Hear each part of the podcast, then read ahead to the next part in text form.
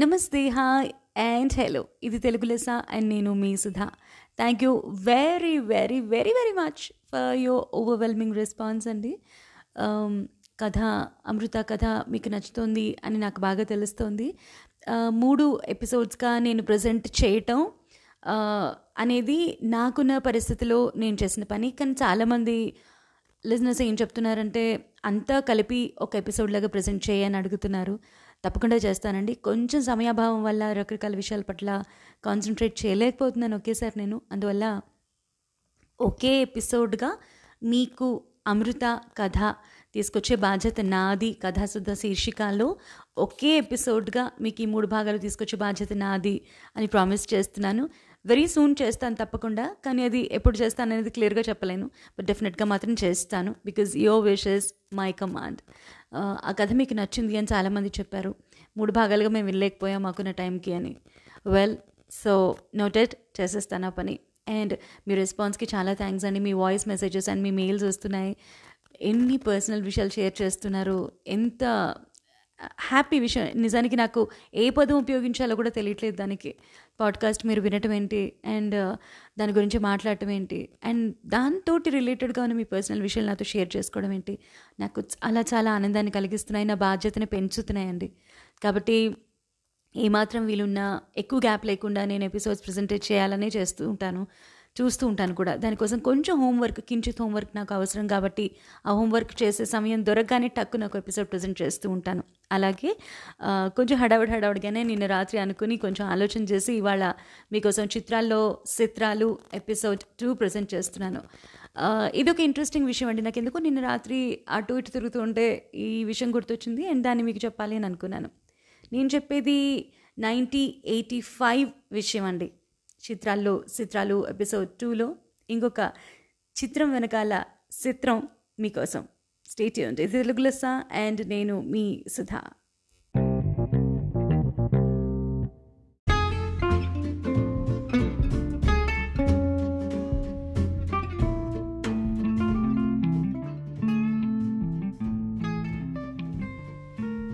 అది nineteen eighty five యువ దర్శకులు వంశీ అప్పుడే సితార చేతిని షూట్ పూర్తి చేసుకుని ఎన్నో ప్రశంసలు అందుకున్నారు. ఫిల్మ్ రిలీజ్ అయ్యాక. సాధారణంగా వంశీ గారి స్టైల్ ప్రకారం చూస్తే ఆయన ఇంకొక భావుకత ప్రధానమైన చిత్రం తీస్తారేమో అనుకున్నారంతా. ఎందుకంటే సితారా చిత్రం ఎంత ఫేమస్ అయిందో ఆ లవ్ ఆ ఎమోషన్స్ ఆ డీప్ ఎమోషన్స్ ఒక ఫీలింగ్స్ అవన్నీ ఉన్నాయి కదా ఆ చిత్రంలో. అలాగే తీస్తారు వంశీ గారు ఇంకో సినిమా అని అందరూ అనుకున్నారు.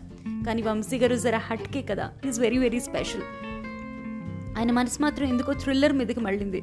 ఓ థ్రిల్లర్ స్టోరీ లైన్ని అనుకుని అరకులోయలోని ఓ ఫారెస్ట్ గెస్ట్ హౌస్లో మకాం వేసి ఓ ఫిఫ్టీన్ ట్వంటీ డేస్ పాటు తన తర్జన్ భర్జన్ పడి చివరికి ఓ పక్క కథను సిద్ధం చేసుకుని మళ్ళీ వాపస్ వచ్చారు వంశీ గారు. కథ పూర్తవగానే ఆ కథని ఇళయరాజా గారికి వినిపించి ఆయనతో ఉండి బాణీలు కట్టించుకోవడం వంశీ గారికి బాగా అలవాటు. అంటే ఇంతకు ముందు తీసిన చిత్రాలన్నీ కూడా ఆయన అలాగే ఏదైనా ఒక కథ అనుకోగానే క్లియర్ చేసుకున్న తర్వాత ఇంకా ఇదే తీస్తాను అనే క్లారిటీ వచ్చిన తర్వాత ఫస్ట్ ఇళయరాజా గారి దగ్గరికి వెళ్ళేవారట.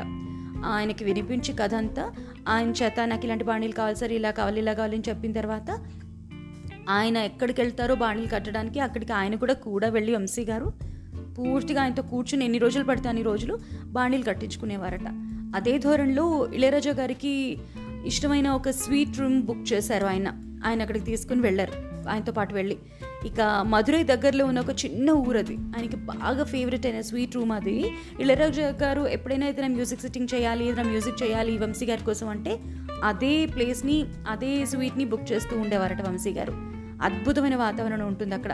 ఆ హాయిలు వంశీ గారికి పాపం అక్కడికి వెళ్ళంగానే బ్యాగేజ్ అంతా పెట్టేసిన తర్వాత ఇళయరాజా ఇళయరాజా గారిని సెటిల్ చేసిన తర్వాత ఎందుకో అలా కూర్చున్నారు కుర్చీలో చక్కన కొనుక్కు పట్టేసింది.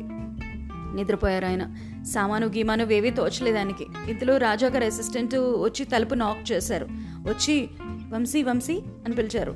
వెంటనే ఆయన గబాలను నిద్ర లేచారు. అప్పుడు వెంటనే ఆయన ఏం చెప్పారంటే అసిస్టెంట్ రాజా హార్మోనియం పట్టుకుని తయారుగా ఉండమన్నారు. స్క్రిప్ట్తో రమ్మన్నారు. ఇప్పుడే ట్యూన్లు కట్టేద్దాం అన్నారు. ఆయన చాలా మంచి మూడ్లో ఉన్నారు అని చెప్పేశారు. వంశీ గారు వెంటనే సామాన్ అది తెరుచుకున్నారు అప్పుడే. తన ఫేవరెట్ బ్లూ ఫైల్ తెరిచి చూస్తే షాక్ అంతే. ఏముంది? స్క్రిప్ట్ మాయం. స్క్రిప్ట్ తెచ్చుకోలేదు ఆయన. ఎక్కడో మిస్ చేసేసారు. ఇంకా ఏమైందిరా నాయన? ఇప్పుడు నా పరిస్థితి ఏంటిరా? ఇంచు తక్కొడతారా ఏంటి అని అనుకున్నారట వంశీ గారు. ఇంకా ఏదైతే అయిందిలే ఫేస్ చేయాలి సిచ్యువేషన్ని అని చెప్పి ఏదో ఒక ఫైల్ని తీసుకుని రాజా గారి దగ్గరికి వెళ్ళిపోయారు. ఆయనకి తెలుగు అర్థం కాదు కదా? అందుకని అలా వెళ్ళిపోయారు. ఏదో స్క్రిప్ట్ ఉన్నట్టు. వెంటనే రాజాగారు ఎనప్ప వంశీ కథ చెప్పు అన్నారట. వెంటనే ఏదో ఒక కథ అక్కడికక్కడ ఆ టైంలో ఆసువుగా అల్లి ఏదో కథ చెప్పేశారట. రాజాగారు కథ విన్న తర్వాత కొంచెం కన్ఫ్యూజ్గా ముఖం పెట్టి నాకు క్లియర్గా తెలియట్లేదు వంశీ. కన్ఫ్యూజ్ చేస్తున్నావు నువ్వు. నాకు జస్ట్ సిచ్యువేషన్స్ చెప్పు చాలు. నీ కదా నీ ఇష్టం. ఏదో మ్యాజిక్ జరుగుతుంది నాకు అర్థం అవుతుంది సిచ్యువేషన్స్ మాత్రం చెప్పు అన్నట్ట. కోపం తెచ్చుకోకుండా అమ్మయ్యా అనుకున్నట్టు వంశీ గారు వెంటనే అప్పుడు వంశీ గారు కొన్ని సిచ్యువేషన్స్ అరౌండ్ సిక్స్ సిచ్యువేషన్స్ ఇచ్చి అద్భుతమైన బాడీలు కట్టించేసుకున్నారు తోట. అంతే. ఆ తర్వాత తిరిగి మద్రాసు వచ్చాక ఆయనకు అనుకోకుండా షూటింగ్ చేయలేని ఒక పొలిటికల్ సిచ్యువేషన్ వచ్చిందట ఆ టైంలో నైన్టీన్ నైన్టీ ఫైవ్లో అబ్బా దొరికిందిరా ఛాన్స్ అని చెప్పి చక్కగా కూర్చుని అప్పుడు కథ రాసేసుకుని ఆయన మంచిగా సమయం కూర్చుకుని హాయిగా ఆయనకు నచ్చినట్టు ఆలోచనలు పెట్టుకుని ఆ సిచ్యువేషన్లని ఆయన ఇచ్చిన బాణీలని ఆధారంగా చేసుకుని చక్కగా కథ రాసుకున్నారట. అదిగో ఆ టైంలో సిచ్యువేషనల్ సాంగ్స్ ఆధారంగా ఒక్కొక్కటిగా అల్లుకుని రాసిన కథే అన్వేషణ. అవునండి అన్వేషణ ఎంత పక్కడ్బందీ కథ అని మనం అనుకుంటాం కదా దాని వెనకాల చిత్రం ఇదనమాట ఎంత ఆశ్చర్యంగా ఉంది కదా. రౌతుని బట్టి గుర్రం అన్నట్టుగా. ఇలాంటి అద్భుతాలు ఆశ్చర్యాలు సినీ ఇండస్ట్రీలో ఎన్నో ఎన్నెన్నో ఉంటాయి. ఆ చిత్రాల మాలికే మీ ఈ తెలుగు లెస్సలోని చిత్రాల్లోని చిత్రాలు శీర్షిక. ఎన్నెన్నో పుస్తకాలు చదువుతూ ఉండేదాన్ని. నాకు అలవాటుగా చిత్రాల వెనకాల కథలు అవన్నీ తెలుసుకోవడం నాకు చాలా ఇష్టంగా ఉండేది. పెద్ద పెద్ద వాళ్ళు వాళ్ళు సంగీతంలో బాణీలు కూర్చోటప్పుడు ఎలా ఉంటారు వాళ్ళ మాటలు ఎలా ఉండేవి వాళ్ళ వ్యవహారం ఎలా ఉండేది. సినిమా తీసేప్పుడు టెక్నీషియన్స్ వాళ్ళు ఎంత కష్టపడతారు దాని వెనకాల ఉన్న కథలు అవన్నీ తెలుసుకోవాలంటే నాకు చాలా చాలా ఇష్టం. సో ఆ ప్రాసెస్లో నేను ఒకనొక టైంలో ఒక పుస్తకంలో చదివిన కథ ఇది నాకు గుర్తుకొచ్చింది. అది మీకు చెప్పాలనే ఉద్దేశంతో ఇవాళ ఈ ఎపిసోడ్ తీసుకొచ్చా. అన్వేషణ చిత్రం గుర్తు చేసుకోండి ఒకసారి. ఎంత సస్పెన్స్గా ఉంటుంది ఎంత థ్రిల్లింగ్గా ఉంటుంది. అండ్ సాంగ్స్ అయితే మన చెవిలో రింగమంటూ ఉంటాయి. ఎన్నిసార్లు విన్నా కూడా మనకి మళ్ళీ మళ్ళీ వినొచ్చు అనిపిస్తుంది. అందులో భానుప్రియ యాక్షన్ ఏంటి? కార్తీక్ అండ్ ఎవరిని చూస్తే వాళ్ళే దొంగేమో అనిపిస్తారు. ఎవరిని చూస్తే వాళ్ళే కల్పరేటేమో అనిపిస్తూ ఉంటారు. తలే ఉంటుంది కదా? కానీ ఆ కథని ఆయన కేవలం బాణీలని సిచ్యువేషన్స్ని ఆధారంగా చేసుకుని అల్లుకున్న కథ అప్పటికప్పుడు టెంపర్ టెంపరీగా ఏదో ఒకటి చెప్పేసి తర్వాత రాసుకున్న కథ అంటే నిజంగా ఆశ్చర్యమేదు? అంతేనండి. అందుకే great people are not born they are made అంటారు. పరిస్థితులు వాళ్ళని అలా తయారు చేస్తాయి ఫైల్ పోయిందని చెప్పి ఆయన వెనక్కి పంపించేస్తే ఇంత అద్భుతమైన బాణీలు వచ్చేవా? ఇంత అద్భుతమైన కథ వచ్చేదా? వచ్చేది కాదు. కాబట్టి ఏది జరిగినా మన మంచికే అంటారు చూడండి పెద్దలు. అలా అన్వేషణ మన ముందుకు రావడానికి వంశీ గారికి ఆ పరిస్థితి వచ్చిందనమాట ఏమంటారు? ఎలా అనిపించింది మీకు ఈ సిచ్యువేషన్ మీ అభిప్రాయాలు అవన్నీ నాతో పంచుకోండి. నాకు వాయిస్ మెసేజ్ పెట్టైనా సరే లేదా Telugu Lessa four at Gmail dot కామ్కి mail చేసైనా సరే లేదా Telugu Lessa four Insta page ఉంది. అందులో మీ అభిప్రాయాలు అవన్నీ నాకు తప్పకుండా తెలియజేయండి. అండ్ ఎపిసోడ్స్ మీకు ఎలా అనిపిస్తున్నాయి? ఏమైనా మార్పులు చేర్పులు కావాలా? మీకు ఏమైనా నచ్చుతున్నాయా? నచ్చట్లేదా? ఆ విషయాలన్నీ నాతో షేర్ చేయండి. And Telugu Lessa four page follow అవ్వండి.